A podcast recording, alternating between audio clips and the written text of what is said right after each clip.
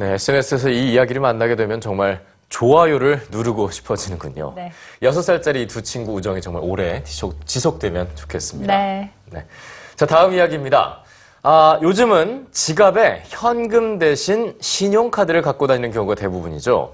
최근 개인정보 유출로 인해서 신용카드 발급량이 감소하고 있다고는 하지만 여전히 우리 사회에서 신용카드의 영향력은 독보적인데요. 네, 오늘 프롬에서는 이 신용카드의 시작을 찾아가 보겠습니다. 선민지 문학캐스터입니다.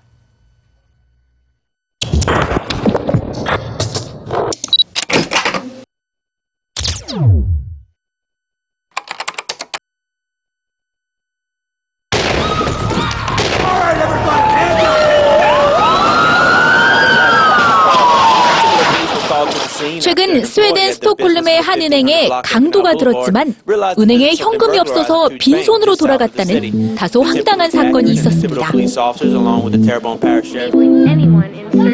스웨덴은 길거리 핫도그 가게조차도 현금을 받지 않는 등 상거래의 칠십삼 퍼센트가 신용카드로 이루어져 현금이 점점 사라지고 있기 때문이라는데요.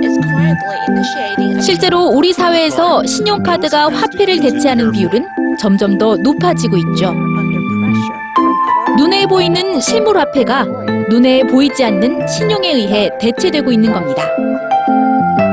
그렇다면 이 신용이라는 말은 어디에서 왔을까요?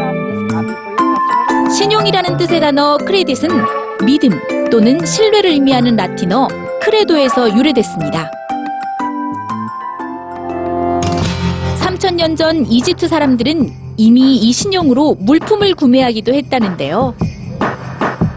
그 의미는 지금까지도 고스란히 이어져 오늘날 경제생활에서도 신용은 상품을 거래할 때 그 대가를 나중에 지급하는 믿음의 관계를 뜻하고 있습니다.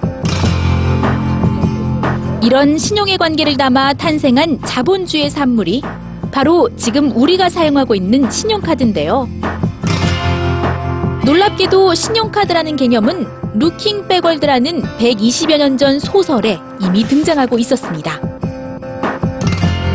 미국 작가 에드워드 벨라미가 천팔백팔십팔 년에 발표한 이 소설에서 화폐 없이 생필품을 구입하고 소비하는 수단으로 신용카드라는 용어를 사용한 겁니다. 소설 속 신용카드를 실제로 현실화한 사람은 시카고의 사업가 프랭크 맥나마라. 천구백사십구 년 뉴욕의 한 레스토랑에서 계산을 하려다 지갑을 두고 온 바람에 곤혹을 치른 그는 현금 없이 자신의 신용도만으로 값을 치를 수 있는 방법을 궁리하게 됩니다. 이후 몇 명의 친구들과 함께 특정 식당에서 당장 돈을 내지 않고도 식사를 할 수 있는 모임을 만들고 이 모임의 회원들에게 나눠준 플라스틱 카드가 오늘날 우리가 쓰는 신용카드의 원조가 됐죠. 밥값을 대신하기 위해 만들어졌던 신용카드는 이제 신분증까지 대신하는 스마트 카드로 진화를 거듭하고 있는데요.